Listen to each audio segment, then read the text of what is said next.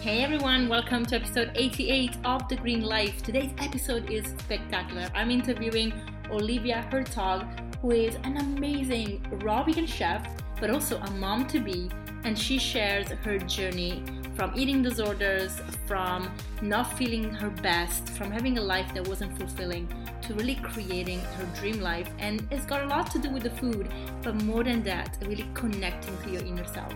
I love my conversation with Olivia because it really goes into a much more multi dimensional aspect. And we are humans with multi dimensional aspects too. We are souls living this very physical experience right now, but we need to understand where we come from in order to get healthy. And I love the way that Olivia shares her wisdom, her experiences, and her knowledge. Of course, food is amazing and it's got a lot to do with healing the body, but it goes way beyond that. Now, before we get into the conversation with Olivia, a big shout out to Nama Well, the J2 and C2 juicer and mixer. And I really want to urge you that if you are looking for a new machine in your kitchen, to go for the C2, which really embodies both a powerful blender and a juicer. And it's from a company that really cares that you get more plants into your diet. I have a discount code for you into the show notes. I don't make money from it, so welcome to use it.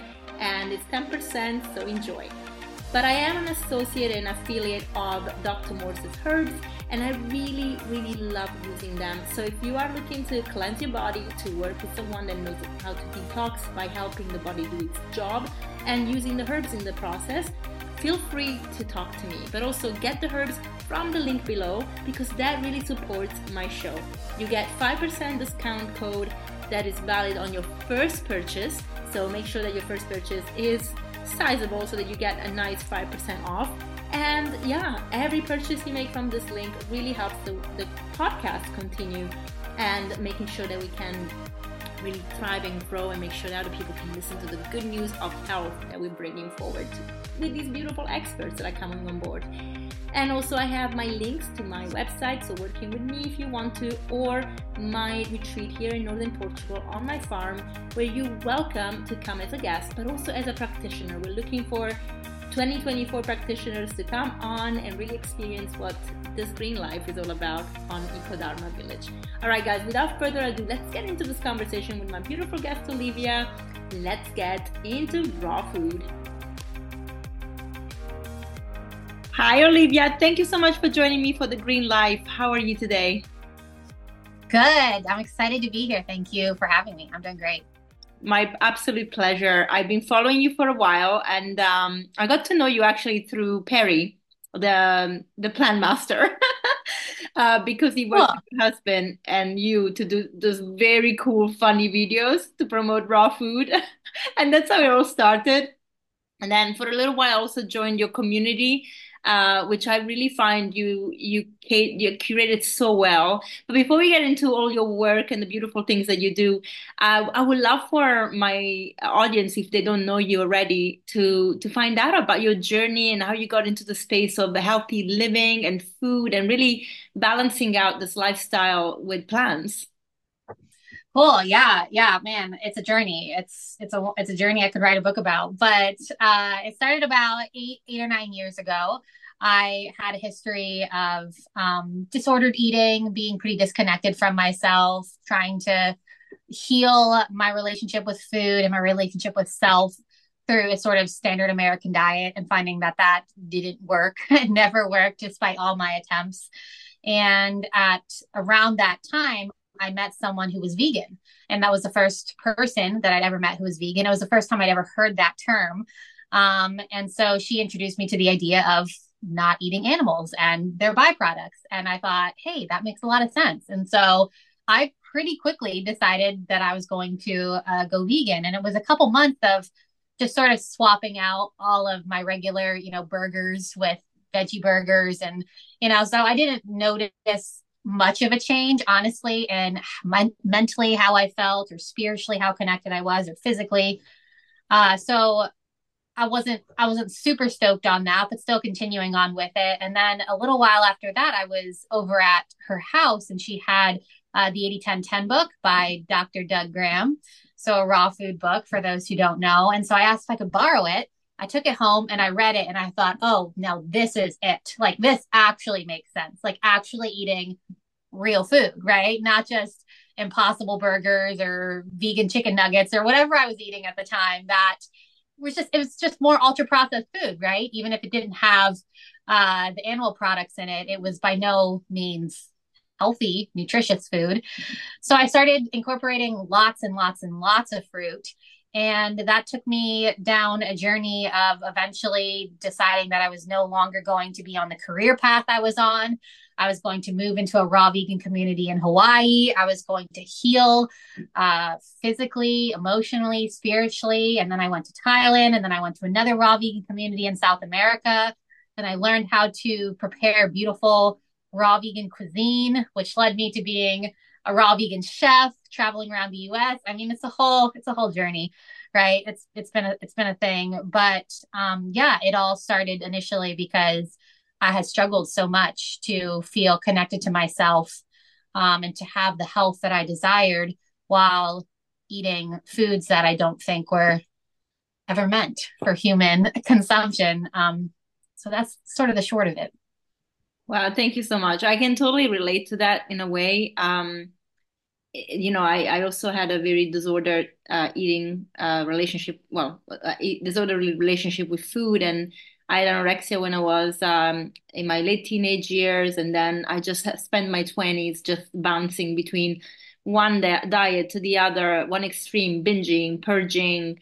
Uh, I mean, it was just catastrophic for my body and for my mind and spirit, as you mentioned. And I love that you actually you know you you went on a journey to heal fully holistically. That's such a, a powerful thing because i feel like everybody is so focused on the physical and they go on these diets which are also restrictive instead of actually abundant and, and nourishing their body. And instead you were like okay i need to nourish different parts of my being and find a balance. Um, were you ever also anorexic or was it just a disorderly eating yeah, no, I totally had an eating disorder for about 10 years, early teens to my early to mid 20s. Yeah. Um, so yeah, it was very, very severe, very all consuming, very, it was, it was my whole life. This was yeah. all I thought about, all I knew, all I did. Yeah. Um, so I was definitely looking for relief from that. And you're right. I'm, I'm, I so appreciate having conversations around healing in a holistic sense because I think there is uh, maybe in the raw vegan community or detox communities, or even outside of those communities, a lot of focus on the physical. And food was absolutely a gateway for me. It was like my first initiation into this deeper self awareness, this deeper inner work. But it was by no means the food alone that healed me. It was a whole variety of things. Um, yeah, it's a whole variety of things. And that's so essential when we're talking about healing uh, physical issues that we don't just look to food because as a health coach, I'm a health coach now. I work with a lot of people who have physical symptoms, right? They have physical illnesses and they are perhaps eating the the cleanest bestest raw vegan diet, juicing, detoxing, doing all those things, and still very much experiencing their physical symptoms. And I don't say that to discourage people from eating an abundance of fruits and vegetables. Absolutely do that, but also realize that that in and of itself is often not enough, right? Mm-hmm. Because we're not just these physical bodies, right? We're we're spiritual, we're emotional. There's so much more to us, and and so healing must be looking at that full picture. Absolutely, 100% agree. And um, I, I, I heard you say very mindful things about lifestyle, and I think this comes obviously with coaching different people.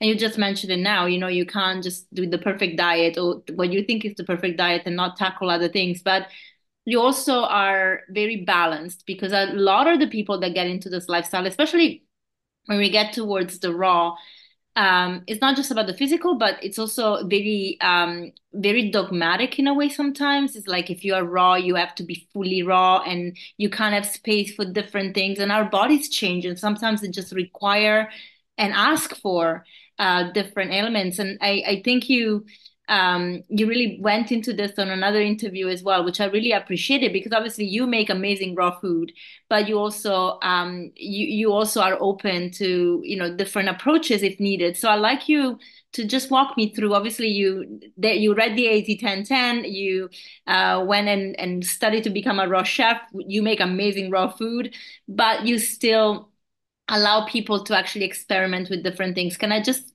learn a little bit more about how your thinking pattern went towards that so that you can help other people? Yeah, I think over the years, you know, again, like observing my own journey and working with other people, I started to realize that health is not a very specific thing that we do, right? And and people whether you're in the raw vegan community or a carnivore diet or I mean the whole spectrum of things, we have this idea that if I do this thing, I will be healthy, right? The health is in the thing. The health is in the fruit. The health is in the smoothie. The health is in the juice. The health is in going to the gym five times a week. And it's not. Health is connection to self. Health is knowing ourselves, and disease is disconnection from self. And so it's not doing a perfect raw vegan diet that will heal a person. It's a person knowing themselves, being aware of what it is they truly need. That health will find a person. And so I think too, you know, there's different there's different phases of a person's life. And so there's perhaps a time for many people to do a detox diet or to be in this sort of more strict sort of approach when there are physical things to be healing. But what we have to remember is that that's a specific diet for a specific purpose. And at a different point in a person's life, we have other needs and other purposes and other desires.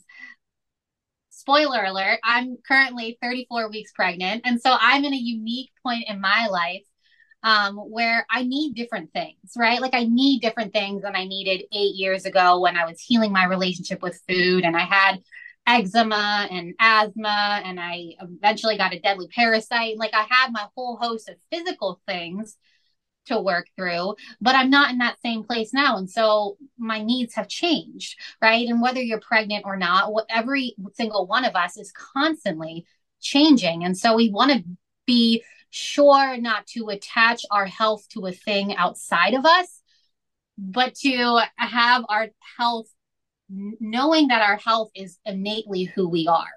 You are health, I am health, everyone is health, just like love. It's my belief that we can never not be health. You can never be outside of health. We can be outside of an experience of health because we're disconnected from ourselves, because we don't believe that we're health, because we create, uh, you know, limitations and restrictions around experiencing health for a variety of reasons.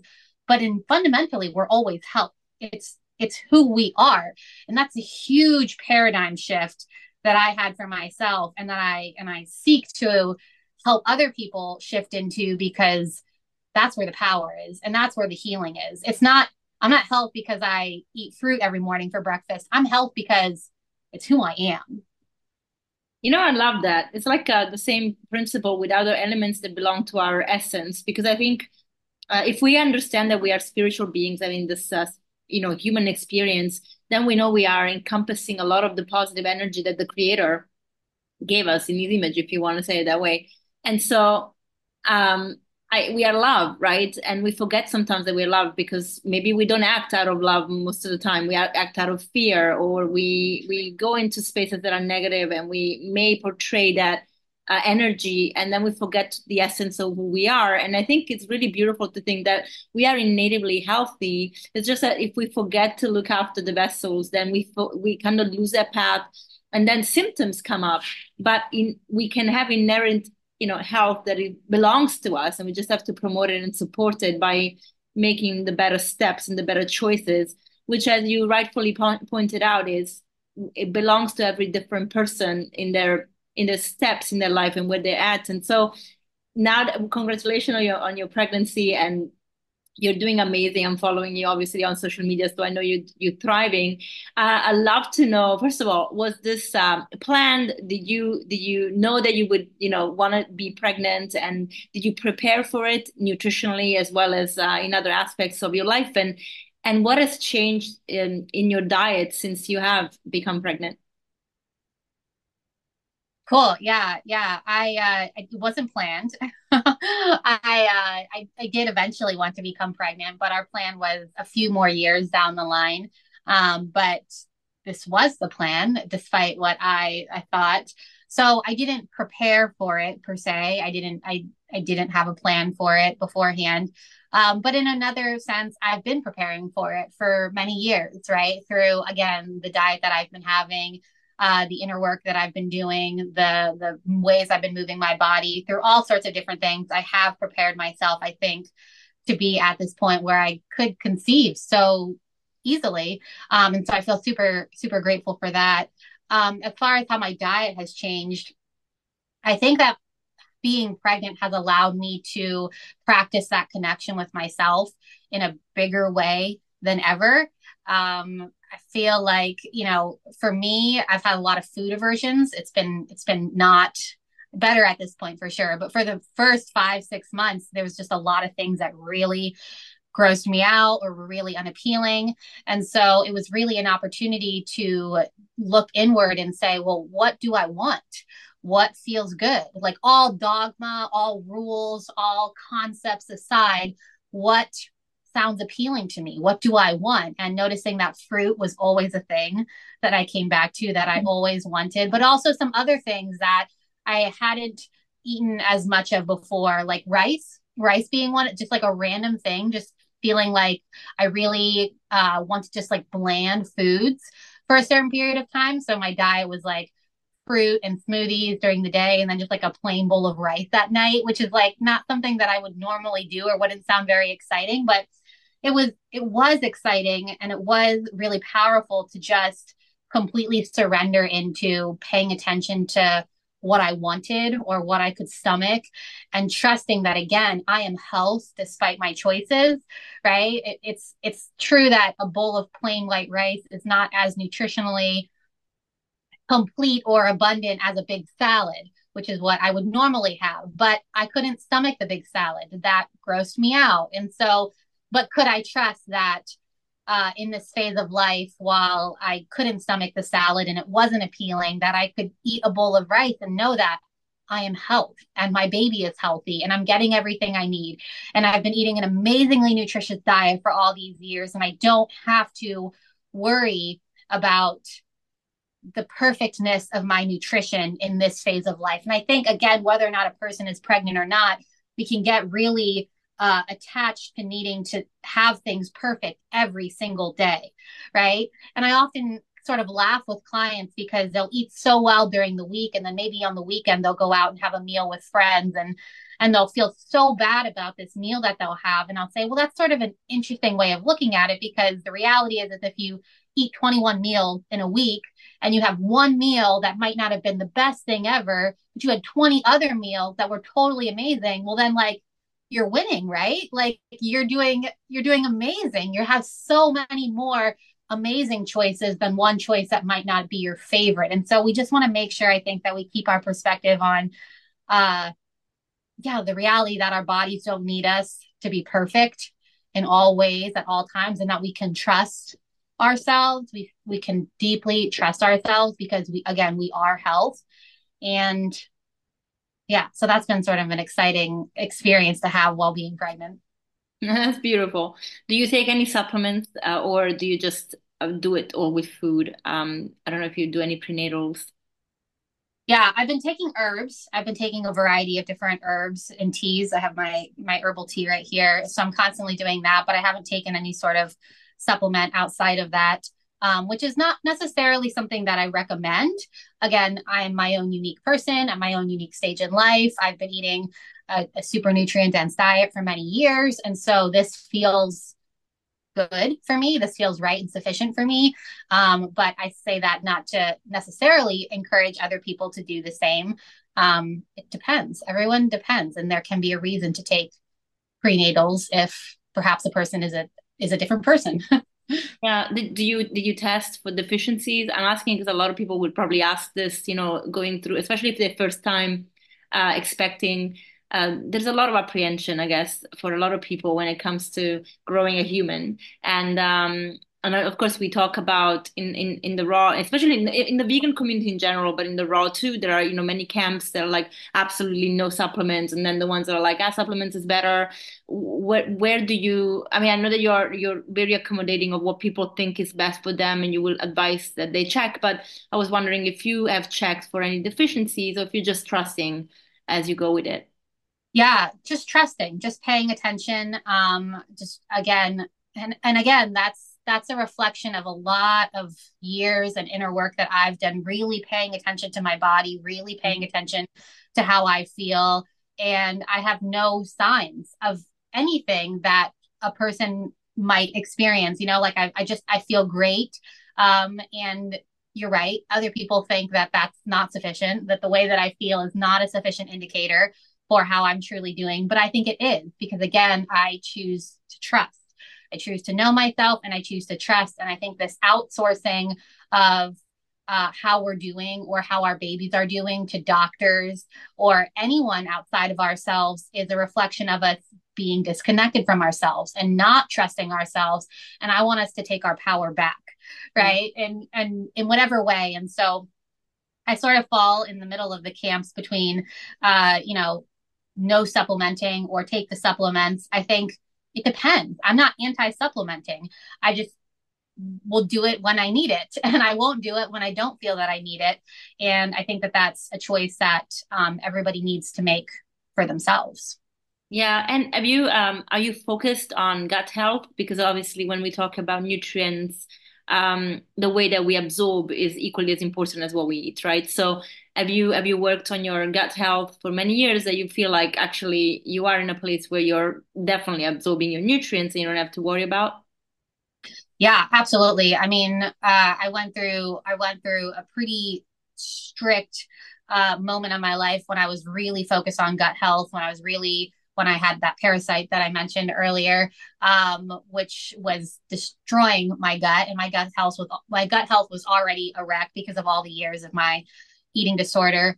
Um, and so, yeah, I have done a lot of work on removing old weight to my gut and then building a really healthy gut flora through a wide variety of plants over the years. And so I feel really confident that I am getting the nutrition the most out of the things that I eat because I've done so much work on my gut. But you're right.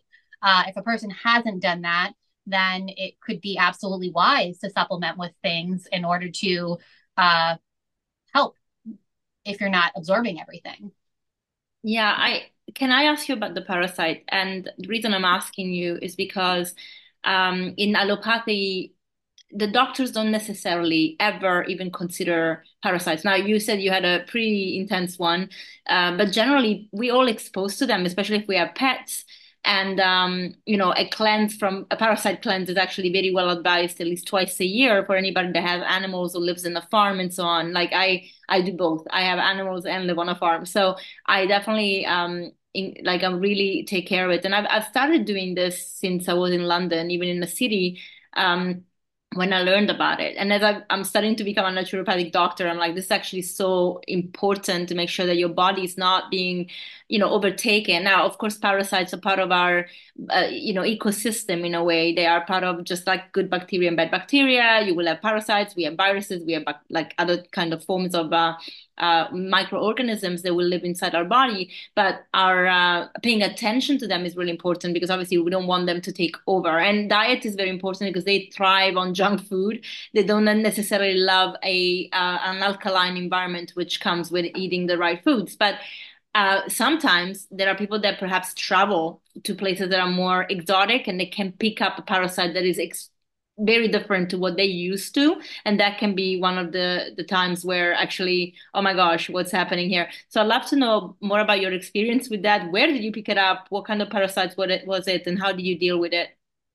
Yeah yeah. I, I totally resonate with all that. When I talk about parasites, I think there is a lot of parasite fear out there. And you're right, they're totally natural, and many of them are not harmful, but I am one of the cases of a person who traveled abroad. um, I was studying abroad in Israel and I drank water I was told not to drink uh, just because I wasn't worried about it, and eating fruit off the ground and doing a, a wide variety of things that I was just young and unafraid of doing.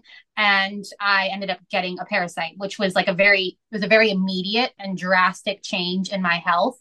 Um, I, I I noticed a bulge in my abdomen where the parasite lived, like you could visibly see a bulge where the where the parasite was. I broke out in a crazy rash um, that was unbearable. I really struggled to go to school. I was in school at the time in grad school, uh, go to work.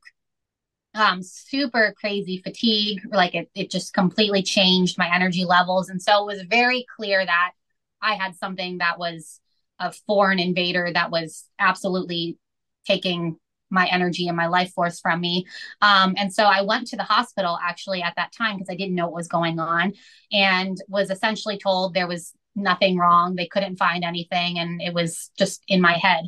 Um, and so that was the last moment. That was a defining moment in my life where I was like, well, that's it. Like, I will never, unless my arm is falling off, I will never go into a hospital ever again and ask for help because I felt very dismissed and uh, very sick and scared. And so, but it was also uh, such a blessing and opportunity because it was at that moment I decided to really take my health into my own hands.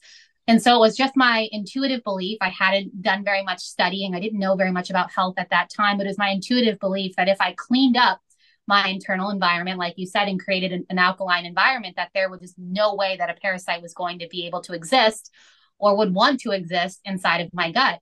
And so that's what I set out to do. I just at that point really went all in on the fruit based diet and was just eating only fruit and eventually moved to Hawaii and was uh, I ate only bananas for for uh, 60 days. I was taking a bunch of different herbs the herbs plus the bananas um, you know doing a lot of uh, intermittent fasting just eating in a very small window of the day resting a ton a ton a ton and uh, really trusting that uh, yeah as i cleaned up my internal terrain that parasite was gonna go. And a few weeks or so up until the parasite did did purge itself i started to feel it sort of moving around, like it was like getting agitated, like it was like loosening its grip on whatever it was holding on to inside of me. And uh, one night, again, I was living in Hawaii in the jungle. I just woke up and just had to use the bathroom. And so I ran outside and 2 a.m. didn't really know what was going on. So I wasn't fully awake. Uh, used the bathroom and came back inside. And in the morning when I woke up, I knew, I knew the parasite was gone. I knew I had passed it. I felt like a completely different person. And so I never found out exactly what parasite it was. I never saw it. It was never confirmed that I had a parasite because I was told I didn't. But my entire experience was very much one of having a parasite. And so, um, yeah, it was through that process that I really healed my gut, uh, really cleaned it out, really cleansed it, and then spent the next however many years up until now uh, rebuilding rebuilding a healthy gut microbiome. And so it's my belief now that if I drank that same water or ate that same fruit that I did in Israel, I would not get a parasite, that my body would be able to deal with it because it's so much more alkaline and so much more resilient than it was all those years later. And so I think that's an important thing to talk about too when we're talking about parasites is they're not a thing to be feared. And if we are strong and our gut health is, you know, bolsterous and resilient, then parasites can't they can't live there. They're not for them. Yeah, I mean there will be probably in in some cases there might be a, an acute reaction to this foreign body coming in and you'll feel it. But ultimately, if you are in a in a space where your body is healthy and able to deal with it, yeah, you should be able to.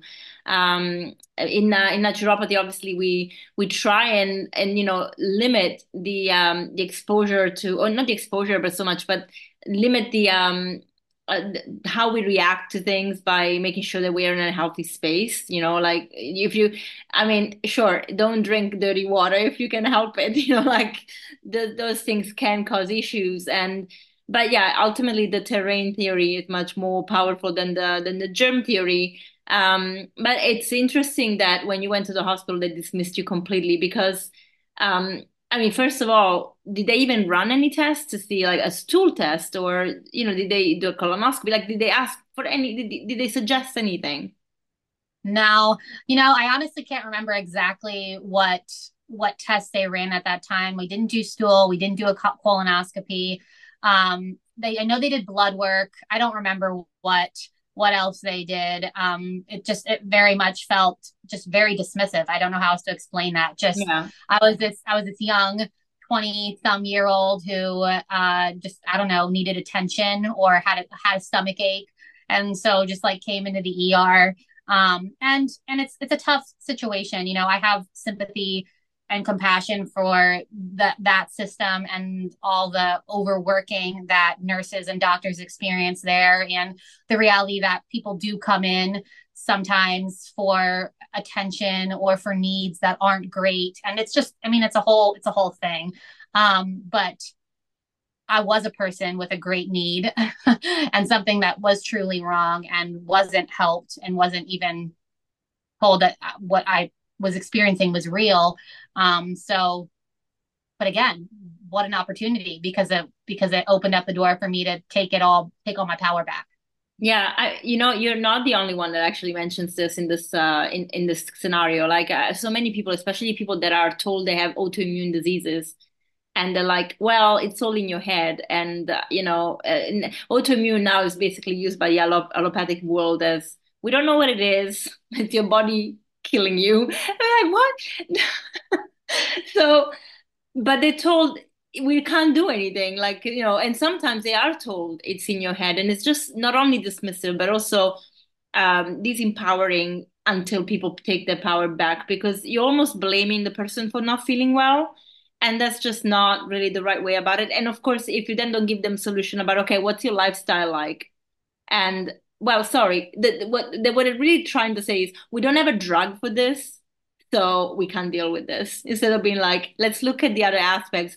Uh, this is the most frustrating things about the modern medicine, which again, I think when it comes to emergency medicine, they are fabulous. You know, like if you cut an arm or whatever, you have an accident, sure, you're not gonna fix it with kale. You're gonna have to go to the hospital. but but it's just so frustrating when it comes to chronic ailments and when it comes to us having real issues that are perhaps even congenital or they are perhaps even ancestral you know like our parents may have had and then transmitted to us like there's epigenetics that is in place.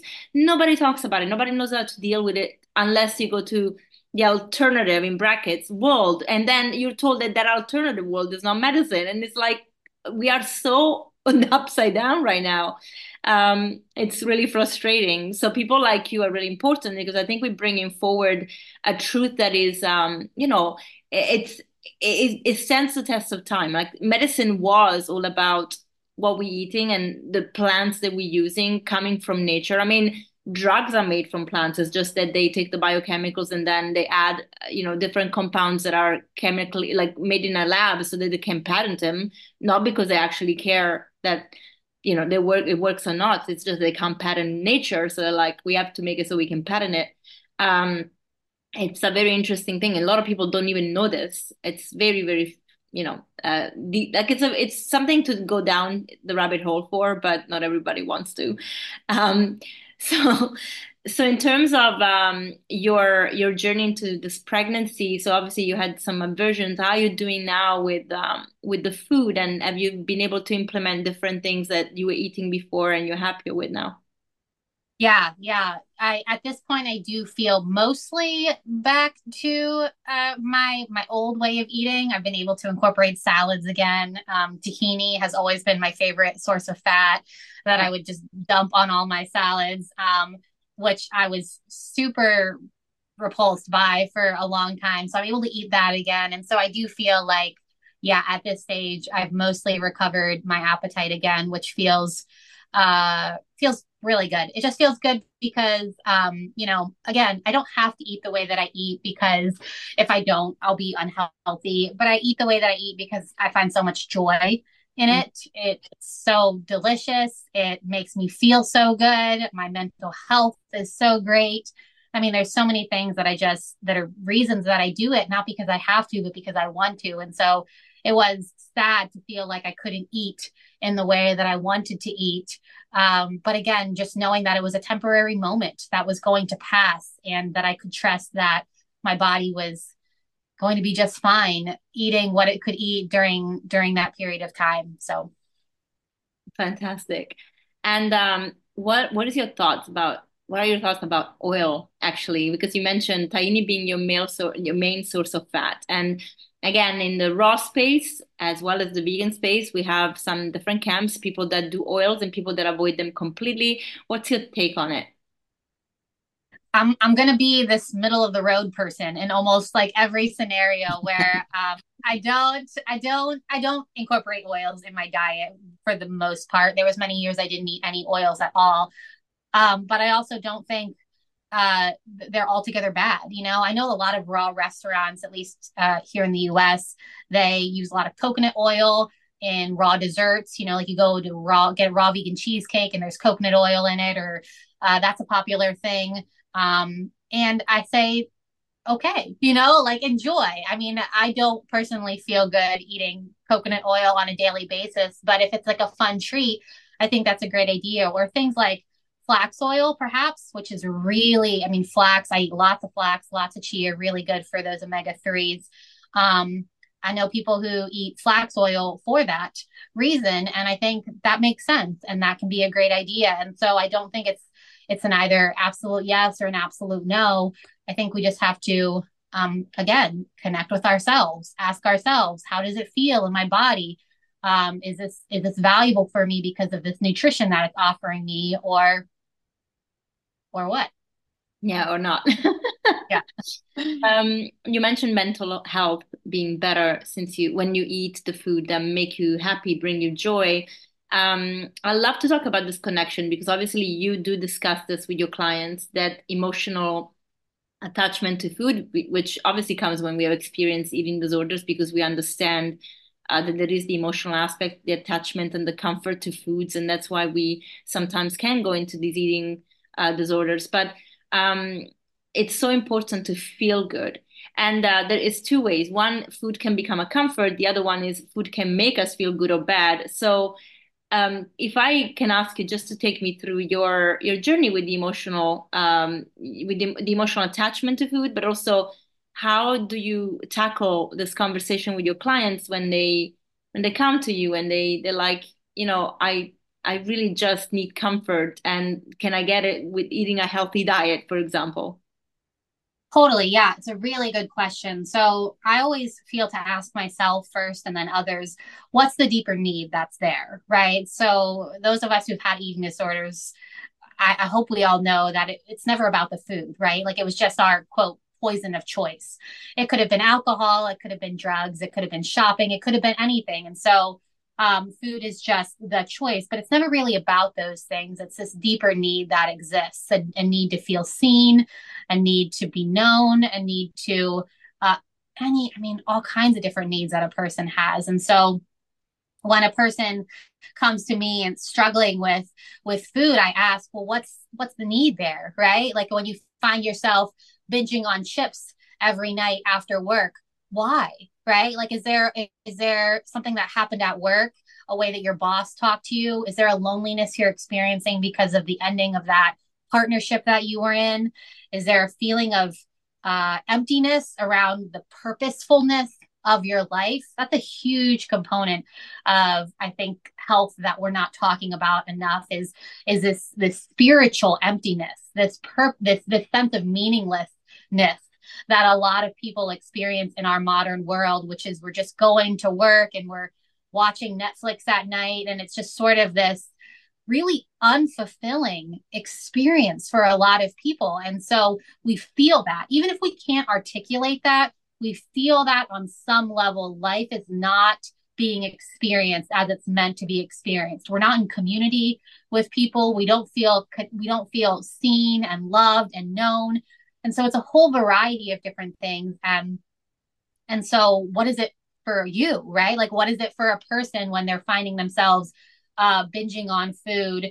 Uh, what's the deeper need there? And how can we go about meeting that need? Is it a career change? Is it a partnership change? Is it is it a move to a different part of the world or a different city? Uh, those are oftentimes actually, I think, the solutions. And it has nothing to do with food at all. It actually has something to do with something altogether different.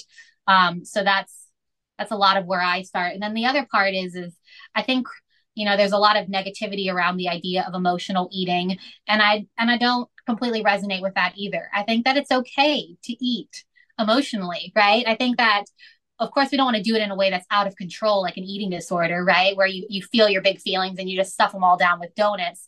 But it's also okay to feel sad and sit down with a bowl of banana ice cream and just you know eat a bowl of banana ice cream and watch a movie you know like sometimes life is hard and it's confusing and and we lose people and and we grieve experiences. And so i think that we don't want emotional eating to become this thing that is out of control but at the same time we don't want it to be this thing that we beat ourselves up for for choosing because it's a it's a valid form of comfort because we all do need comfort sometimes yeah you know i, I think um in on this point the the thing is that a lot of people associate emotional eating with making bad food choices. Like you mentioned, it's fine to have an ice cream and sit and watch a movie, and that's perfectly legitimate. And I think it's actually a brilliant idea.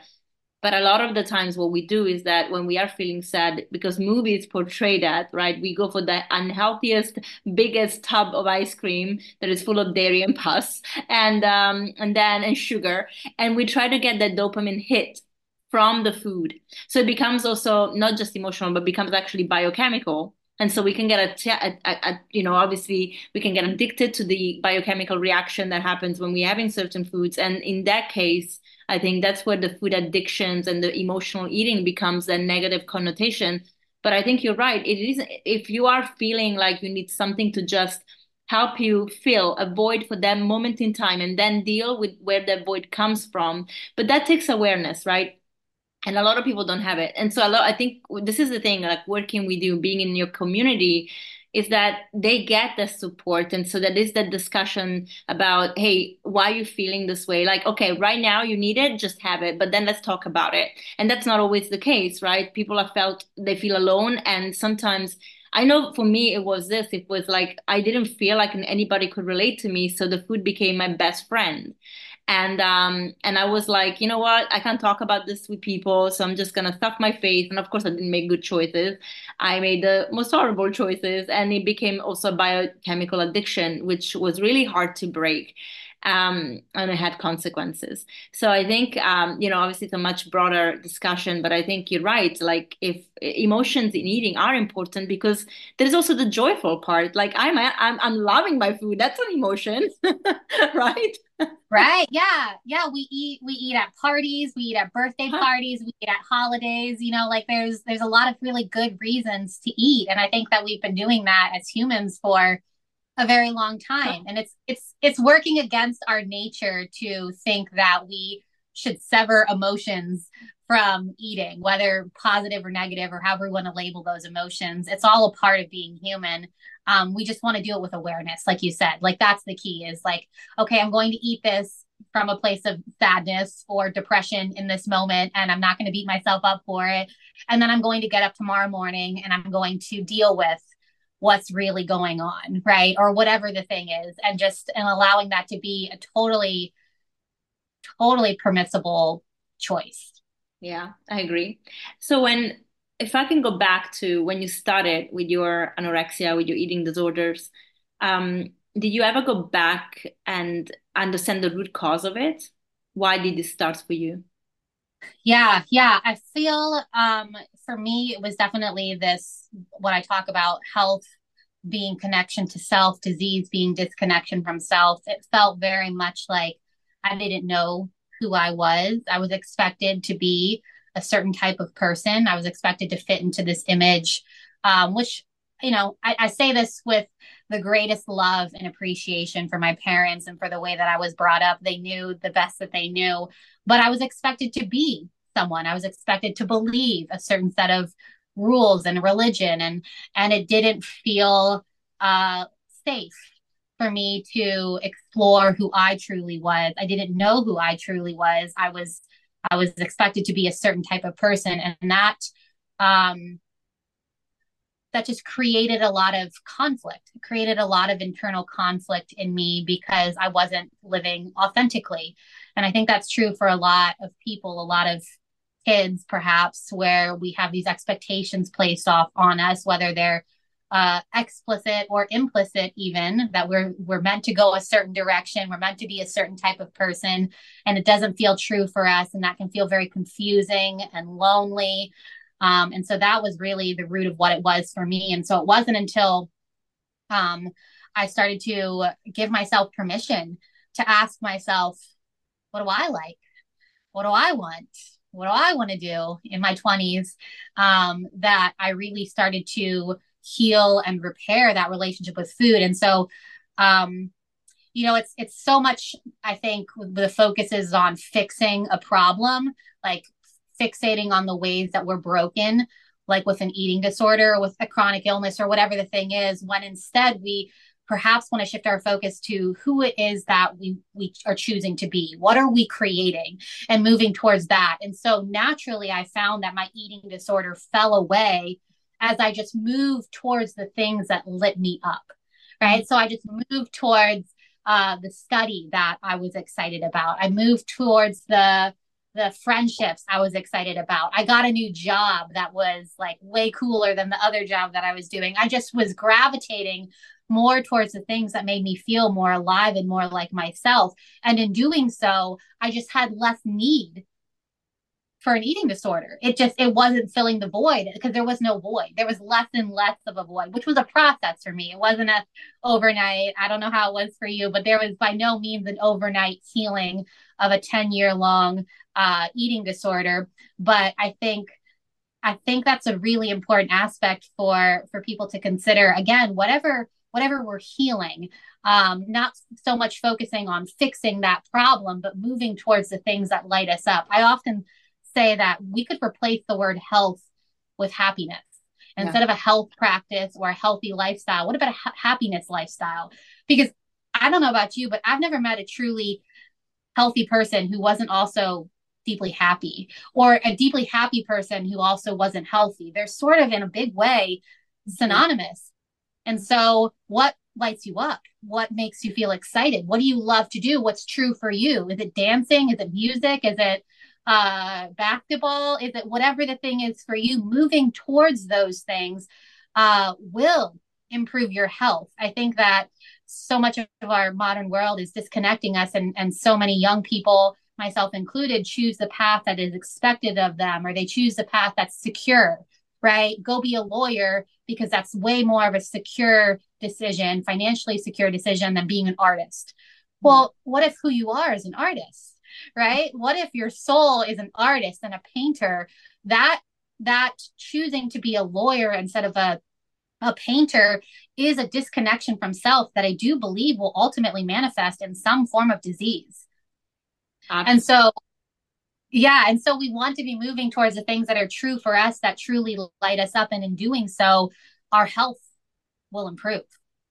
Totally. I I love that. I it took me years as well. I it took me a long time. I mean, I, I, I probably am still healing from uh, even body dysmorphia, which is something that I had to deal with, um, and I still do. And um, because of my awareness, I can manage it. Because there are days that I'm like, I look at myself in the mirror and I I see something that is not there. Um, and I have to really bring myself back to reality. It's funny how your mind can play tricks, especially when you lived your, the majority of your life thinking of yourself in a certain way even with the awareness these things can creep in. So i know it's not easy and it takes a lot of awareness and, and a lot of uh, work. And i think a lot of people are scared of the work because it is a decision to step out of your comfort zone when you have to deal with these things. And of course it's tough because we are again we are we are given all these thoughts that if we are not in a certain way we're weird or we don't fit in and everybody wants to fit in. And i'm like why do you want to fit in? Like just be yourself and so it's uh it's a tough conversation and this is why again why our work is so important the work that you do in your community is so important while i i see everybody responding positively in your community that's why i was saying at the beginning you curated a program that truly I feel helps people because it's um it, it, feels like a safe space. It feels like there's no judgment for everybody that is there. They're actually getting a lot of support. There is engagement, and um, I found that to be a very beautiful um, thing that you know you don't find in every community. There are I I have joined. Um, I was doing a little bit of research in different lifestyles, especially when I started with the raw food because I never really experienced the raw food to the extent I'm experiencing it now. Even though I'm not fully raw, I'm on, I'm 80 90% actually 95% but you know, when I started, I was like, I wanted to experience, and I joined some fully raw kind of groups, and it didn't feel as um, inclusive. And then I, when I found you and I joined the community, I could see everybody was really engaged. And unfortunately, with the time zone difference, it's been a bit of a struggle to join the lives. But, um, but you know, I could see that it was curated in a way to be really supportive, and that I think just that is the biggest value. So we'll definitely have to put everything in the show notes for people to join because it's amazing. Um, and you have the best recipes, which are great. So um, that was really cool. And then um, what was your so obviously we we can look back at our parents and yeah inherently they whether they realize it or not they do influence us in many ways. And uh, for me it was really definitely the parents had something to do with my eating disorder too. But what was their response when you know you started changing and you started acknowledging what was going on? I'm sure while, while you were anorexic obviously they were worried and they were you know doing what every parent wants to do which is like remediate and try to fix it but um, when you took things matters into your hands and you changed your whole life did they support you in the journey yeah, yeah, it's a good question. I do I do feel that my parents have supported me. I feel like in a lot of ways they don't understand me. I don't feel like I have the depth of connection with my parents that I desire, but they have supported me because I think that the evidence has been clear. Uh, that my health has improved, my happiness has improved, and at the end of the line, I assume that's what every parent wants for their child, right? They want their child to be happy, healthy, and well. And so, um, while they haven't always understood my choices or been um, enthusiastic in their support, they have they have been always there for me in in whatever choice I felt to make when I decided to leave my hometown and move to Hawaii by myself into this community that they thought was a cult. Uh, they weren't enthusiastic in their support, but uh, they they didn't deny me, and not that they could have denied me. I was an adult, but they didn't, you know, make it more difficult for me than it was already a big transition choice. So I am really, I'm really grateful for that. Amazing. And uh, where did you meet Wes, and when did you meet Wes? I met Wes um, at the end of 2017. Uh, we met online. We met on a dating app. Uh, and so, yeah, we met, we met online on a dating app and was he already on the same kind of path with the lifestyle or did he uh, did he move over because of your um, influence yeah so wes um, i met wes at the end of 2017 and at the beginning of 2017 his mom had passed away from a series of health problems. And 10 years before that, his dad had passed away uh, from pancreatic cancer. And so Wes had lost both of his parents before he was 30 um, and realized that he wanted to do something different, realized that the choices that his parents had made for their diet and lifestyle didn't work. Um, and so when I met him, he was very interested in a plant based diet. He wasn't eating a plant based vegan diet at that time because he just didn't know how. He didn't have the support. He didn't know how to transition, but he was interested in it. Little did he know that he was meeting someone that at the time was fully raw vegan, raw vegan diet. And so um, I sort of pretty quickly transitioned him. Uh, I mean, he did it on his own. I mean, we did it together, but he took the initiative for sure to a raw vegan diet and was very open about it, very much embraced it, um, and continues to, it's what, six years later, and continues to just get healthier and stronger all the time. I mean, he runs like 100 plus miles a month and hikes and just super super strong and super fit and really uh, a really cool testament to the the potential for athletics eating uh, he doesn't eat a fully raw vegan diet either but mostly tons of fruit. And so yeah i'm really grateful that he was always open to it. And i'm just happy that his health is so great and that he will be able to live a longer healthier life. Um, than his parents were able to. Yeah. Oh my God, this is such a I, I'm very sad to lose your parents like that, but definitely so beautiful to see that he learned a lesson and wanted to do something different, especially as you guys are, you know, at the dawn of becoming parents yourself. So you're going to be such big examples for this new life. And um, it's going to be beautiful to see, you know, this new generation coming through that is going to be much more mindful and aware and really these spirits that come into families like you and and your husband is they, they're lucky because they really start ahead. Like I feel like I, I wish I could come back and have that family, you know, sometimes. Um, but yeah, it's, it's, beautiful to see. And of course, when did you you guys have the funniest videos? I mean, they are so good. And when when did this creative idea came about to do this educational material, but in a funny, ironic, and you know, humorous way?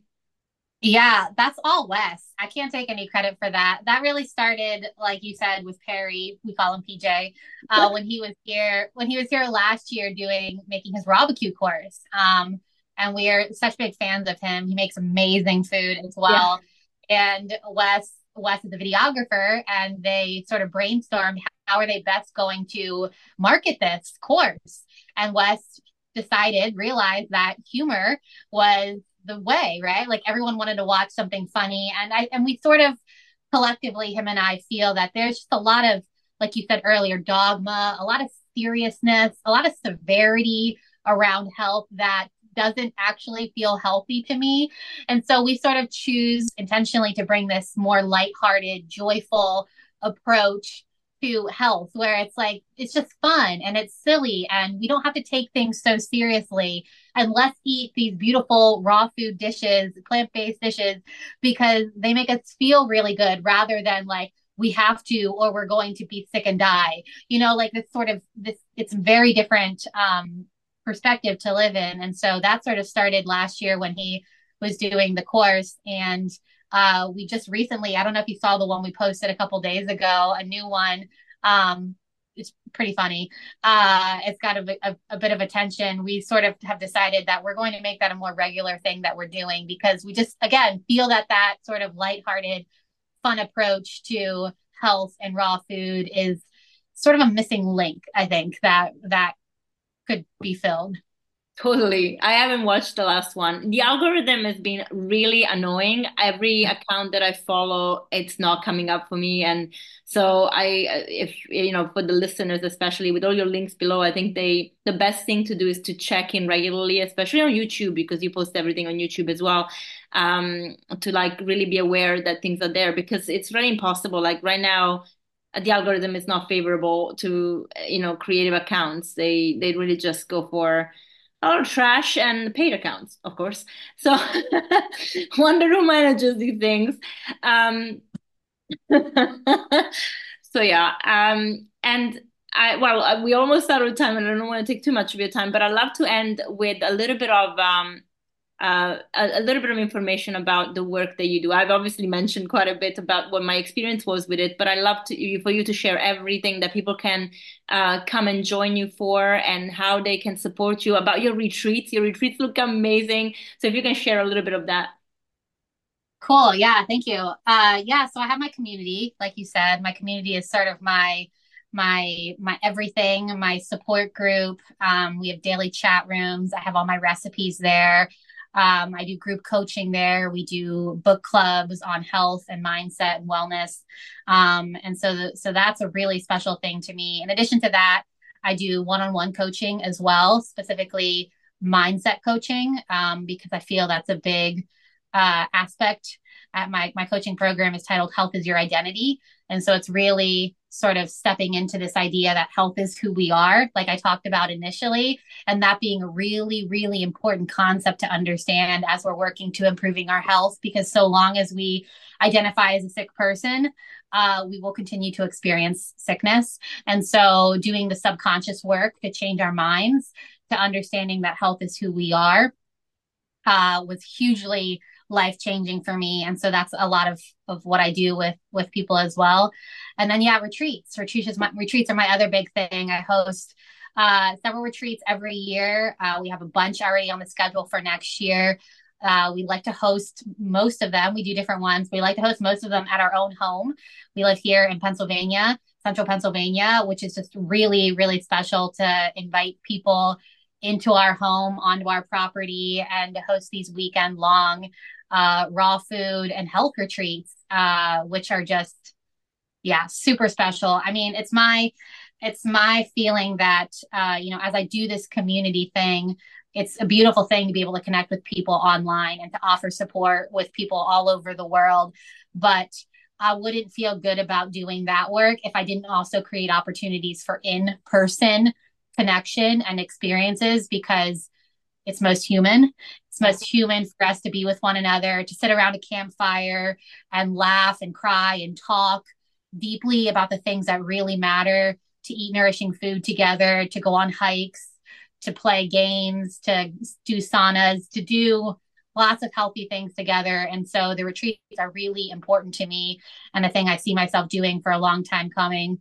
Um, so I have I have those group retreats, and then I also do private retreats as well. My husband and I run private retreats where we invite people again into our home to uh, have the experience that they need. Whether it's a mom who's working through burnout and needs a week of raw food and rest and sleep and you know nourishment, or it's someone who wants to come learn how to transition their diet. There's again, there's just nothing quite like that in person experience, which I think is definitely something that our increasingly online world and lives uh, need. So that's what I do. That's amazing. We have a space here in Portugal where in summer we can run retreats. So hopefully one day we will have you here to have some yeah. retreats for us folks that are in Europe. Actually, yeah, actually, I have I have my big calendar over here on the wall, and there is there is a Portugal retreat that I'm planning to host with someone next year. I don't have it officially officially um, on the schedule because I'm sort of waiting for the baby to come and to figure out that. But the the tentative plan is to actually have our first retreat in, overseas in Portugal next next fall. So oh, amazing! We'll definitely have to to meet up in person when you're here, and then you can you should come and check uh, and visit us so you can also see the space. And you know, I'm sure this is how it all happens when we all connect together. It all happens. The magic always happens. And um, now that the baby's coming, do you think you'll have programs for moms as well? Are you thinking about that? I sure am thinking about that. Yeah, again, looking at my calendar, I have I have a little sticky note on there uh, for sort of creating a, a course on pregnancy and birth. Um, I'm planning a home birth with just me and my husband.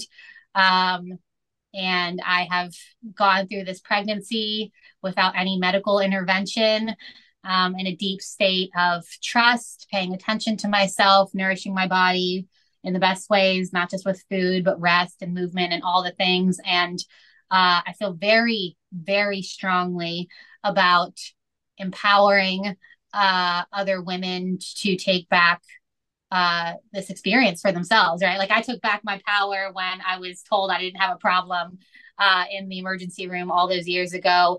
I think that the way that we practice pregnancy and birth is very much outsourcing our power uh, to the detriment of women and our babies. And there's a lot of trauma, there's a lot of health issues that I think people live with for the entirety of their lives because of the way that we're brought into this world. And so it's a thing. It's a it's a I could go on for a long time about this. It's a big thing. And so I definitely very much see myself incorporating that into the work that I already do, which is perfectly in line, right? Health is who we are. We can trust ourselves. We can know ourselves.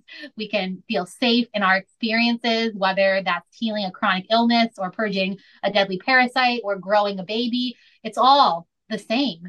And so let's take our power back and let's learn to trust and know ourselves. And so I'm excited to birth that uh, as well as my baby into the world at some point next year. I love that. How do you feel about having a, a doula? Um, I think it's a great idea. I mean, I think doulas are great. I think midwives are great. I think I, I have no issues with them. Um, I think everyone should have the experience that they want. I was told at one point that every person, uh, every person at your birth is an intervention, and that really stuck with me. Um, and, and an intervention isn't necessarily bad. It, it doesn't, it's, it's whatever a person wants. But I think, um, I think in some ways for me, I feel very much like I, I, I know what I'm capable of. I know what I feel intuitively drawn to do. And I don't want to be interrupted by other people's opinions. I don't want to be interrupted from this experience that I feel I need to totally be in with myself and my baby. Um, so that's my personal that's my personal feeling. Um, but I think doulas are amazing, and I know some that I really love. And honestly, if they lived close to me, I would I would have I would have them here with me. Um, so yeah. That is amazing. I, you know, I as you were talking about the future, I would say I also would love to invite you back later on to talk about uh, the, this feminine power to take back. This is the kind of work I'm doing for women, but of course, I I didn't birth a human child, so I don't um, I don't have that experience. But I would love to discuss um, this with you in another episode because I feel like it's, as you said, it's very important, much needed, and to help women take that power back because it's really being stripped away by a very patriar- patriarchal society. And then the medical system, when even comes about our innate, you know, instinct to give birth, like that's something we just can do and do. So uh, I love to talk to, to, you about that in the in a later episode. And uh, yeah, I'm really looking forward to seeing how you continue to thrive and inspire others. And I'm really grateful you made the time for me today. Thank you so much. Cool. Yeah, I'd love to talk about that some more and be on again. And yeah, thank you for having me. It was it was a great conversation. Yeah, thank you. Anytime. See you soon. All right, bye. Bye, Olivia. Thank you so much, Olivia, and thank you everyone for staying on for this conversation. I hope you found it helpful and wonderful as I did. I hope the conversation was clear and loud because we had a bit of a situation outside the office, and as much as I worked to take the background noise off, you know, it's not perfect, but I hope that we were, you know, you could hear us okay. So if you want to work with Olivia and learn more about her, go into the show notes. I've linked everything there for, for you. And she also has an amazing raw vegan food course, which is spectacular. Her community is great. I've experienced it myself, so I can really vouch for it. And so, yeah, enjoy working with Olivia, following her on Instagram and all the social media platforms that you are on. And guys, as always, I'll see you next time. Make sure that you review, share, give us feedback, help us grow. Bye.